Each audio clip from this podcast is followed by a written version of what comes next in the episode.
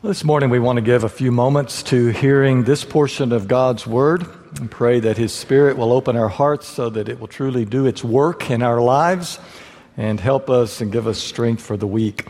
Uh, 1 John chapter 5, beginning in verse 6. Let's be standing as we hear the Word of God and remain standing then for the song that follows.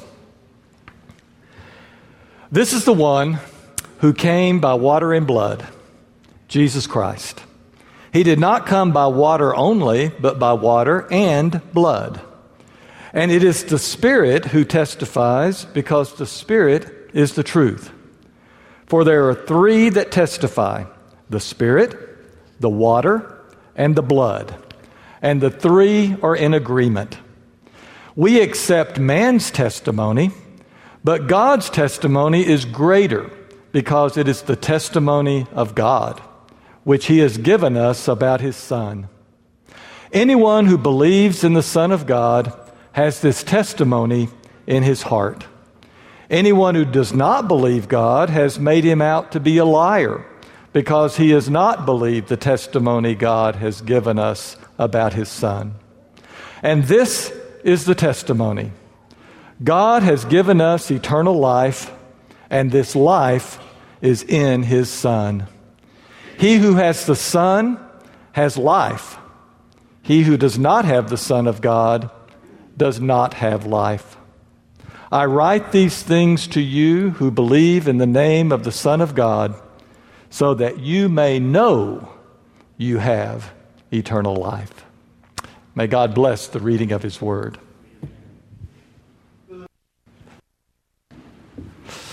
At the health club I go to, there are several TVs scattered about, and uh, they seem to be kind of dedicated to whatever section they're in. For example, in the free weights where the real men go,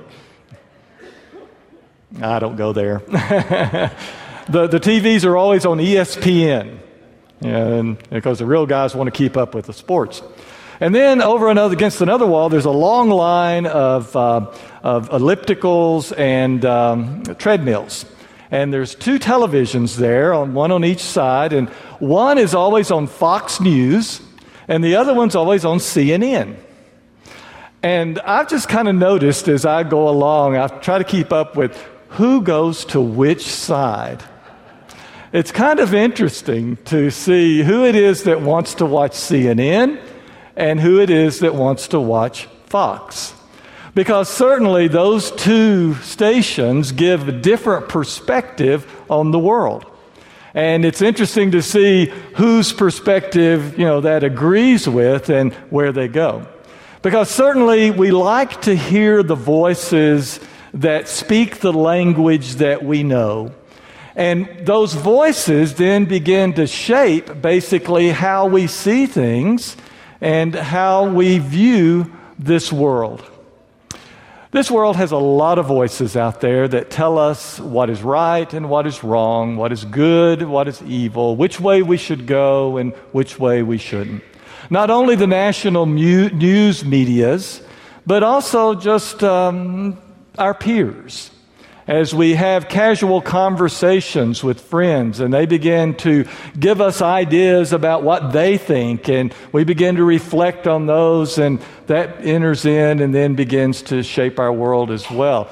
If you're someone that follows the celebrities and the entertainers, it's interesting to me that a lot of times they give world views and try to influence people as to how they should see things and what things are right and what things are wrong.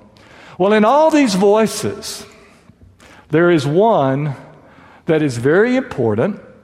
There is one that we, as followers of Jesus Christ, need to make sure is on our TV or computer. We need to be listening to the voice of God. It is there. His voice rings out and tells us what is right and what is wrong and what is good and what is evil. His voice is there to give us a worldview on how to look at the world. And in fact, most importantly, his voice is there to tell us what real life is. After all, he is the one who created life. He is the one that set all this into motion. And his voice is there to say, This is what life is about. And if you want to enjoy life, and if you want this life to continue not only for these years that we live in this body on in this earth, but you want this life to continue for eternity, let me tell you what life is.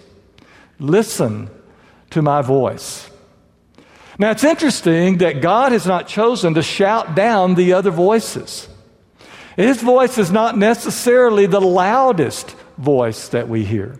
And you might think every once in a while, well, why doesn't God just silence all these other voices? But He, in His wisdom, has allowed the other voices to speak. But we, His followers, need to know that He speaks to us as well. And we need to learn to tune our ears and hear what He is saying. In the book of John, Jesus said, I am the good shepherd, and my sheep hear my voice.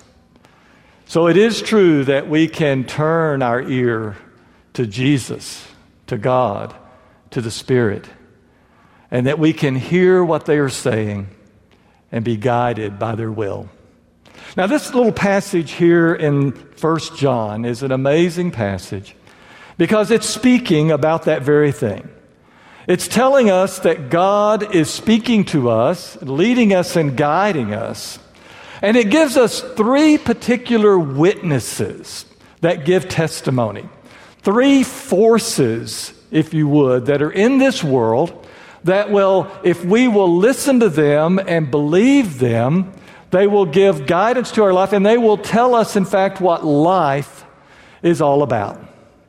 Now, those three witnesses, can you say them with me? Well, you won't know what order I'm going to say them in, William. Okay. But the three witnesses that John mentions are water and blood and the Spirit. Now, we can look back in the Gospels and see that these truly are historical witnesses. All three of these elements, forces, played a role in testifying that Jesus is the Son of God. Water, the baptism of Jesus. What did that tell us about Jesus? Well, if we read the accounts, we know that when Jesus came to John the Baptist to be baptized, and he went down into the water and he came back up, that the heavens were torn open and that the Spirit of God descended upon him. And it's going to be interesting how all three of these kind of interlink, don't they? We'll see that when we get to ourselves here in just a moment. Well, this was proof that Jesus is the Son of God. That the Spirit descended like a dove. In fact, later on, John the Baptist, as he was talking to some of his disciples, and Jesus came walking up and he said, Behold, the Lamb of God who takes away the sins of the world. And his disciples said, How do you know that's him? And he said, Because God sent me to baptize. And he said, Now you're going to baptize someone someday. And when you baptize that man, you're going to see the Holy Spirit descend on him like a dove. And you will know that that is the one. He is my son. He is the Christ. And John says that's exactly what happened. That's what I saw. And I heard the voice of God say, This is my beloved Son, in whom I am well pleased. The baptism of Jesus is a historical testimony as to who he is. His blood. We often picture Jesus hanging on the cross. that's a very dear picture to our hearts that there's Jesus dying for us. And the blood of Christ flows from his hands and from his feet, and then eventually also from his side. And as it flows down that cross, the world turns dark, the earth begins to shake. And even there's a testimony in the Gospels that people who had been gone for a long time had passed away, began to be seen walking about the city of Jerusalem. We sing the song, There is Power in the Blood. Well, when that blood was shed, power was released. And the people that stood around that cross knew it. Knew it to the point that an old pagan centurion, a Roman soldier, looked up at Jesus and said, Truly, this man was the Son of God. The baptism, the blood, and then certainly the Spirit. The Spirit testified that Jesus was the Son of God. When the Spirit descended on him like a dove, others saw that. John saw that. That was testimony. But throughout the ministry of Jesus, it was obvious that the Spirit of God was working through him. In fact, the people that didn't like Jesus, have you ever not liked somebody? You notice how you just pick them apart? Nothing they do ever will please you. And I'm sure well, none of y'all have ever felt that way. Let me tell you that. Whenever you don't like somebody, you just look for little things, you know, and, and even the good things they do, you find some motive or something that, well, yeah, they just did that because of this. It's a terrible trait, but it's very human, isn't it? And the people that didn't like Jesus, they couldn't deny what he was doing. They couldn't deny that he was healing people. They couldn't deny that he had brought people back from the dead. And so the only thing they could do is say, well, yeah, he's got power, he's got the Spirit, but it's the Spirit of the devil. the Spirit was that strong in him that it was there and obvious that God was working through him. And the people that saw him do what he did and heard him speak the words he spoke, they just fell back and said, This man teaches like no person we've ever heard before. He is one who teaches with authority. That was the Spirit. And then, even after Jesus had ascended into heaven and the Holy Spirit descended upon the apostles there on that first day of the church, the day of Pentecost, then people said to say that, wow, this is real. This is what God is doing because of the testimony of the Spirit. So there we have those three witnesses the water and the blood and the Spirit that testified that God was at work then. Now, the problem is, we weren't there. We, we read about those things, and part of tuning our ears to hear the voice of God is to hear His word and to let it come into our hearts and shape us and form us. But the truth is, we did not see those things with our own eyes. We did not experience those witnesses. But John, in 1 John chapter 5, doesn't say there were three witnesses. He says there are three witnesses. And what we know is that these same witnesses still speak. They still give their testimony today. And that if we will receive by faith the voice of God, we will hear them speak in our lives. The Spirit. The promise of God is that when we receive Jesus in baptism, that each one of us receive the gift of the Holy Spirit. And that Spirit is very real.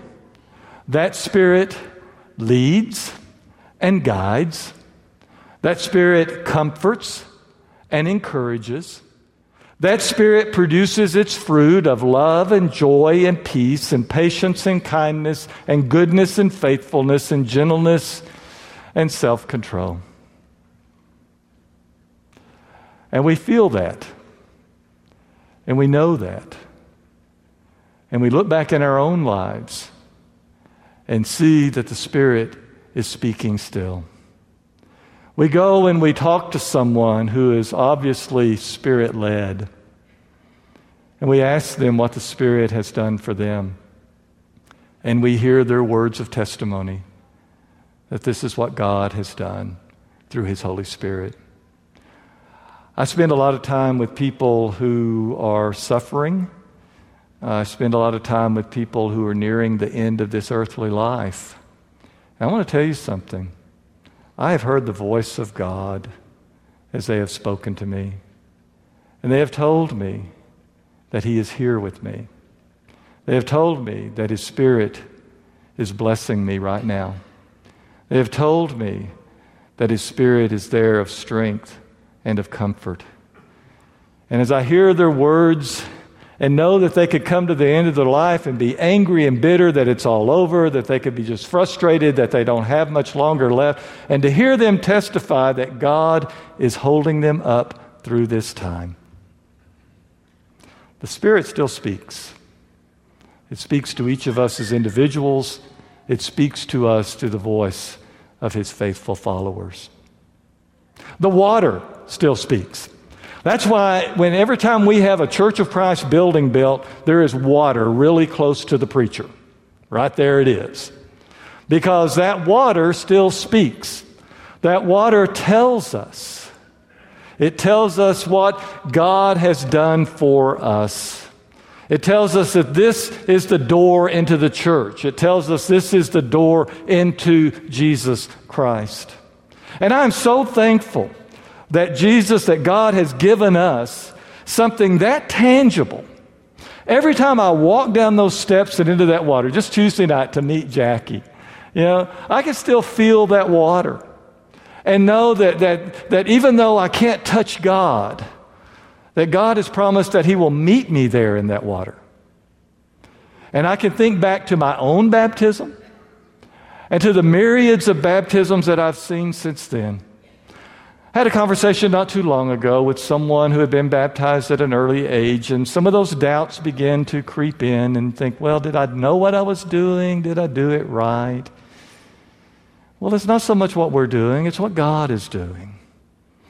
And we can go back and we claim that gift and we continue to grow into that gift.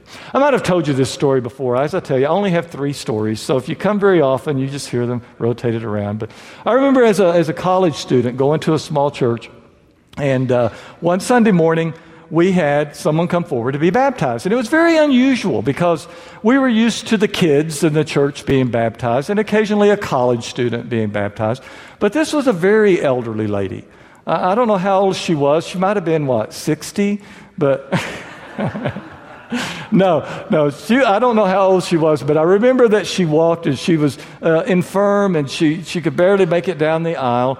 Uh, obviously was very hard of hearing, and I don't know if in preparation for her baptism she had taken her hearing aids out or if she didn't have hearing aids or they didn't work. I don't know. But as the preacher began to talk with her and discuss, he said, okay, he had her stand up. And he said, um, and this was just new to us. We were thinking, wow, this is pretty cool to see someone of this advanced age that's receiving baptism. And so he had her stand up and he said, uh, okay, repeat after me. And she said, huh? And he said, repeat after me. And she said, okay. I believe. And she said, I believe Jesus Christ is the Son of God. Jesus Christ is the Son of God. He said, Thank you for that confession. She said, Thank you for that confession. I said, May God bless you. May God bless you. he was trying to get her. Okay. And so we were kind of, yeah, it was pretty cool. So, anyway, we were wondering how this was going to happen because each one of us, and I, we were all ministry students, and we had baptized people before, and some baptisms present certain challenges, you know. If Someone is rather large, or, you know, but never baptized someone that old. And I thought, well, how is going to watch this? And how's this lady going to uh, be able to be immersed? And so they finally came out. It was a long wait as she got ready for the baptism, and they came out and they were standing in the water. and and so he said the words again, and she, by that time he had convinced her to quit repeating what he was saying. But finally, and said, I baptize you in the name of the Father and the Son and the Holy Spirit for the remission of your sins that you may receive the gift of the Holy Spirit. And he baptized her. And when she came up, she jumped up and said, Hallelujah, hallelujah, I'm free, I'm free, finally I am saved. That water spoke to us that day to see her with her excitement and her joy. The water still speaks today, and if those voices creep into your heart and say, Oh, you're not good enough, you'll never make it, you're not really a child of God, you can go back to that day and you felt that water wash across your body and hear the promises of God that I'm there and I meet you there and that I will bless you and you will be my child. The blood of Jesus still speaks. We know that the, G- the blood of Jesus takes away our sins. And, and I'm grateful for that. I am grateful that Jesus' blood washes away our sins and takes away our sins. But you know, that's kind of that investment in the future because my sins have to do a lot with where I'm going and where I'm going to spend my future. And so, what I'm really grateful for right now is the blood of Jesus takes away my guilt and my shame. Because I don't think I could stand up here and talk to you guys if I had to bear the guilt and the shame of decisions I've made in the past, of words I've said, of opportunities I've missed, of people I've hurt. I, I, I couldn't do that and even pretend to speak about God's word if the blood of Jesus had not taken away the guilt and the shame. And I'm so thankful that every Sunday morning, as we gather, we pass that cup around because it reminds me of that. Jesus said, This is the blood of my new covenant that is shed for your forgiveness, your mercy, your grace. We raise that cup to our lips, and we're so thankful that God still speaks to us. John says in this passage that if you believe in God, then this testimony lives in your heart. Now, some people may not hear this voice, but you do, don't you? You hear the testimony of His Spirit, you hear the testimony of the water, you hear the testimony of the blood. And listen to what that testimony tells you. This is the testimony God gave us eternal life, and this life is in His Son. Aren't you glad you're listening? Let's stand and sing.